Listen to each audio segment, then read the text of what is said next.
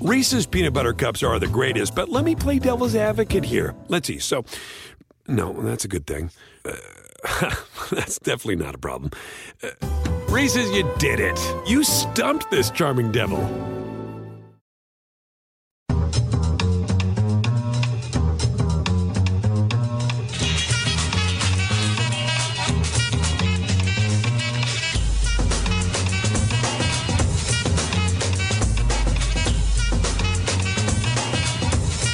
Back.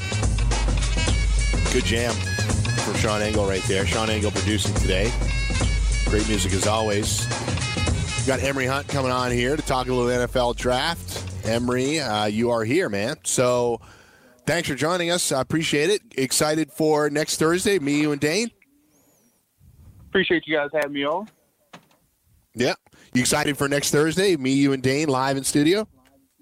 Absolutely, man. You know, it's, it's almost uh, uh, almost that time, and I'm kind of glad for it to be over with. To be honest.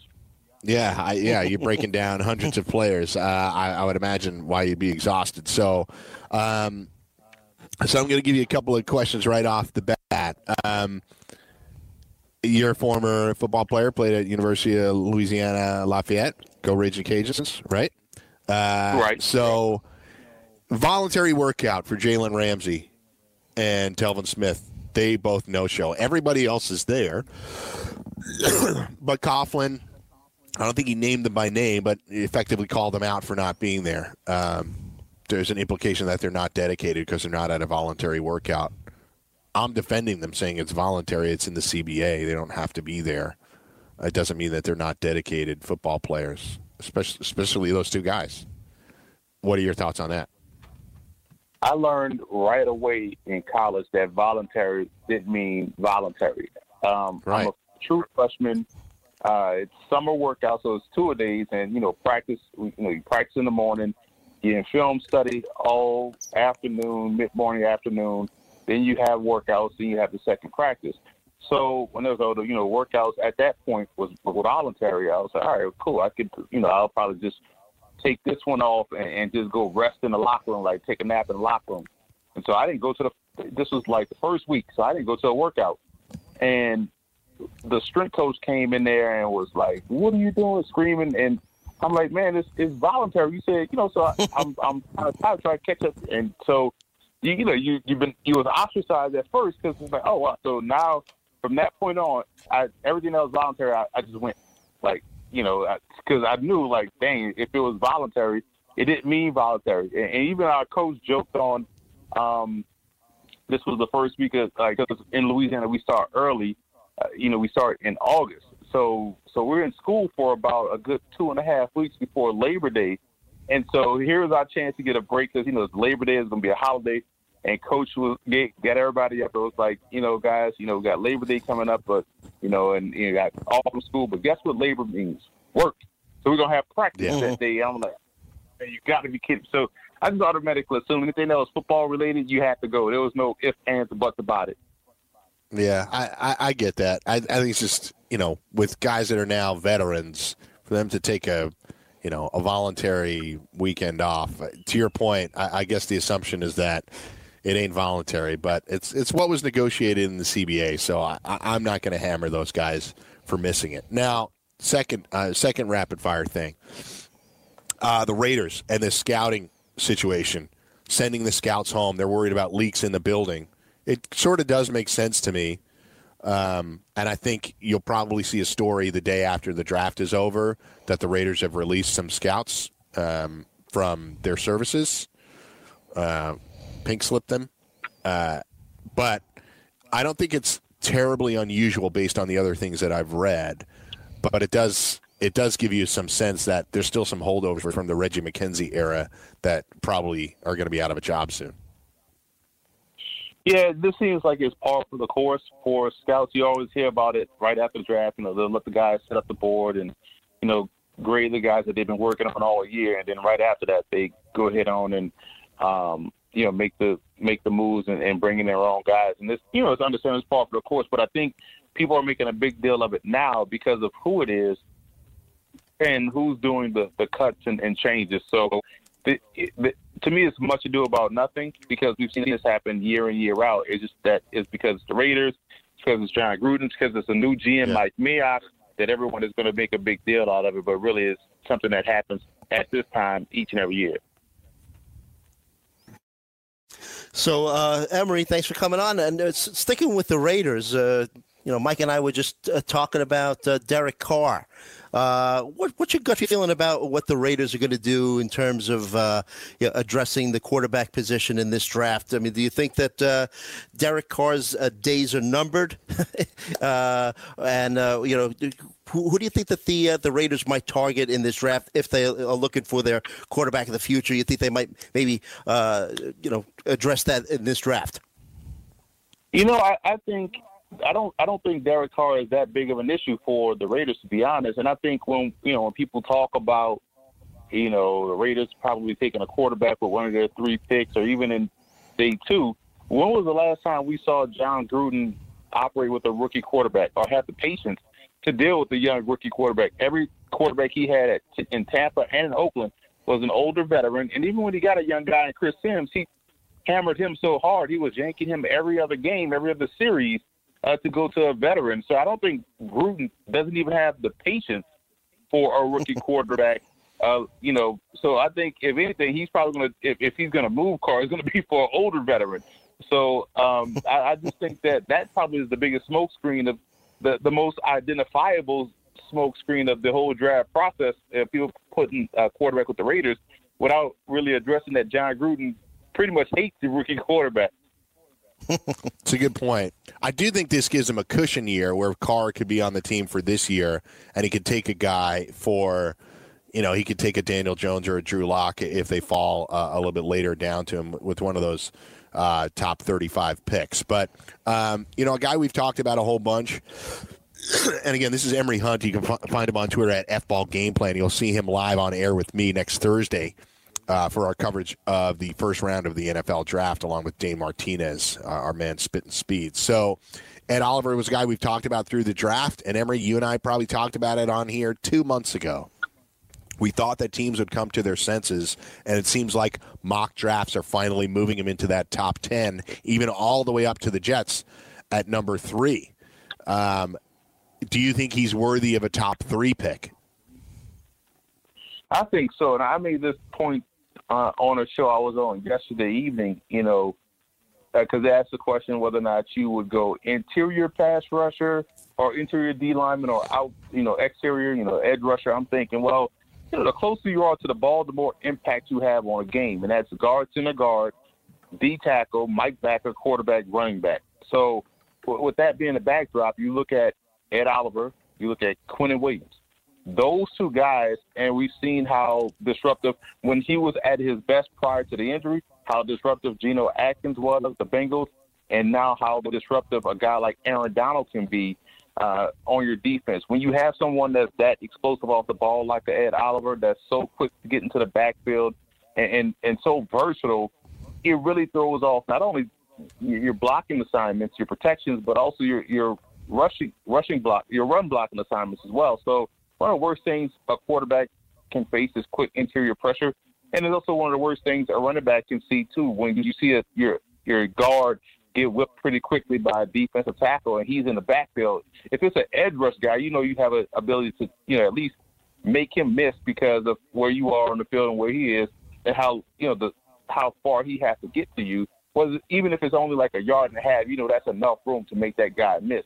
But a defensive tackle that gets into the backfield quickly throws off everything. So I can understand if a team like Arizona maybe took Quinnen Williams or Ed Oliver over a guy like Nick Bosa or Sean Gary or Josh Allen because of what we're seeing now, uh, more so in the NFL with, with those defensive tackles. Even go going back a few years with Warren Sapp. That's what made him special, how quickly he can get into the backfield. And you don't have to be quick. You can be strong and brute force, like an Ndamukong Suh. Those guys, if you're able to, you know, exploit the interior defense quickly, uh, with, whether it's with strength or, or speed, you're going to be highly valuable in the NFL. So, Emory, uh, the, the, the first round, plenty of great defensive players. If teams are looking to uh, upgrade at their offensive line, plenty of players that they could they could focus on. Uh, turn our attention to to running backs. Um, uh, who do you think? What what teams do you think has the, the most need for one? Is it going to be uh, the Bills? Do you think the Jags uh, look to to maybe move on from Leonard Fournette? Uh, you know they. They, they look to see what, has been going on with him, and and I, I know based on uh, previous appearances, you you, you like Darrell Henderson, if I'm not mistaken, and uh, Josh Jacobs probably one of the first uh, running backs to go off, you know, be drafted. any other guys that we should be looking for? Dexter Williams is another one out of Notre Dame. I, I don't think a lot of people are, are talking enough about him like because of what mm-hmm. the table. He has the same elements of a Darrell Henderson, the explosive element to hit the home run. And, and, you know, you look at a couple of teams that could fit that mold. Houston could use a tailback, a starting tailback. Um, Lamar Miller is a good player, but Lamar Miller sometimes can go non-existent in, in within a game um, and also mm-hmm. has those nagging injury injury issues. So I would say Houston could be in the market for one. Um, you, you, mentioned Jacksonville. I think they're in the market for RB two, which could probably be uh, tailor made for a guy like Dexter Williams or even a Josh Jacobs. To be honest, you know, I, I think Jacobs would be best in a tandem role as opposed to being the lead dog. Uh, you can also make a case for Detroit. I know they drafted a guy last year, but to me, you know, once you he was he had injury concerns in college, and he missed some time as a rookie uh, with injury. So I would say Detroit could be in the market for one as, as well. Uh, Buffalo is a good option because they, they have two veteran guys on the you know on the downside of their career. Although they're really good backs and future Hall of Famers, they're they're 30 plus. So I think mm-hmm. Buffalo could be in the market uh, as well. So those are some teams I think right off the top of my head that can be in the market for uh, tailbacks pretty early, including the Philadelphia Eagles. So a couple of guys that I'm sure we'll talk about on Thursday, but may not get drafted on Thursday in that first round that I wanted to talk about. I'm just curious if you think that these guys will creep into the first round. I'm just going to talk throw out a couple of offensive players here. Irv Smith, tight end from Bama, N'Keal Harry, uh, Miles Sanders, Parris Campbell. Um, I'll give you one more. Uh, Jace Sternberger those types of guys, any of those guys first rounders to you? I think the two receivers in, in Campbell and Harry could potentially be first rounders. I think they're first rounders. If I had a need for a receiver, uh, I would take Parris Campbell and also N'Keal Harry in, in round one. I think Baltimore would be a good spot for either one of those guys. You look at Kansas yeah. City, maybe they don't go receiver early, um, but you know, in, sec- in the second round, I think the good receiver and, and a guy like Parris Campbell in that offense would be ideal. Um, you also look at Indianapolis could be a spot for a receiver. Uh, Houston could totally be a spot for a receiver uh, because of Will Fuller's injury history. So mm-hmm. there are some teams in there that could be in you know could be ideal landing spots. Buffalo uh, could be a spot for a, a playmaker receiver if they trade down if they don't want to take a receiver that high. The Raiders uh, could be an option. So I think you may see the two receivers going round one. And I like that you brought up Jace Sternberger because to me, if you're looking for a guy that, that, that fits today's NFL as far as a route runner and what he can do after the catch, he's kind of like Noah Fant in that regard. And we know how guys are infatuated with the, with the tight end position that can also serve as a pseudo receiver. So it, it all depends on where how high Fant and Hockenson go if they both go in round one, because that may start the run on the tight end position, which could also drag up Irv Smith, like you mentioned, and also Jace Sternberger. So you got Sternberger, real quick, Joe. Sorry to interrupt. Uh, Go ahead. No, Sternberger no, no. and and JJ Arcega Whiteside are two guys that seem like they're just going to fall into round two, and feel like you'd almost be better waiting for one of those guys than maybe taking somebody like DK Metcalf, who's obviously really impressive physically, but didn't produce. And Arcega Whiteside is like the Cris Carter of college football. All he does is catch touchdowns. Like productive guys like that, maybe much better value in round two than reaching and getting somebody in round one. Well, that's why if you're a team like Baltimore that has a serious deficiency at the receiver position and you want to help build around your young franchise quarterback Lamar Jackson, you probably want to find a way to trade back into round two because they don't have a second round pick. They have a third round pick and a first, and try to get a guy like a JJ Arcega Whiteside in round two to couple with a guy you just chose in round one, whether that's DJ Metcalf or uh, N'Keal Harry. You get those two guys along with what they did last year with the tight end position, and now your offense is, is ready to go. You know, on the perimeter, on the interior, and we know what they have in the backfield with Mark Ingram, and if they're able to add a complimentary back with some speed to Mark Ingram, uh, I think that right there could also be a recipe for success and have their offense rival with the Browns have put together on paper this offseason. So, uh, Dolphins need to fill obviously a, a, lot of holes on their team. Put yourself in in, in their place. I mean, what do you do with this uh, thirteenth uh, pick? Do you do you trade it so that you just accumulate as many picks as possible? Uh, and if so, like what what do you focus on? Like, is it defense that you you build this t- this team around, or I mean, it's a fairly weak uh, quarterback class. What do you do here? If I'm Brian Flores and I just watched one of my closest friends and Steve Wilks get fired in one season. Hmm because of inadequate quarterback play.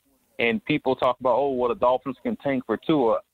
I'm not going into the season with Ryan Fitzpatrick as my quarterback because I just seen my friend get fired after one year of being, you know, a, a bad team because his quarterback wasn't adequate, despite having Larry Fitzgerald, Christian Kirk, David Johnson, all these good players around. They say they didn't have weapons.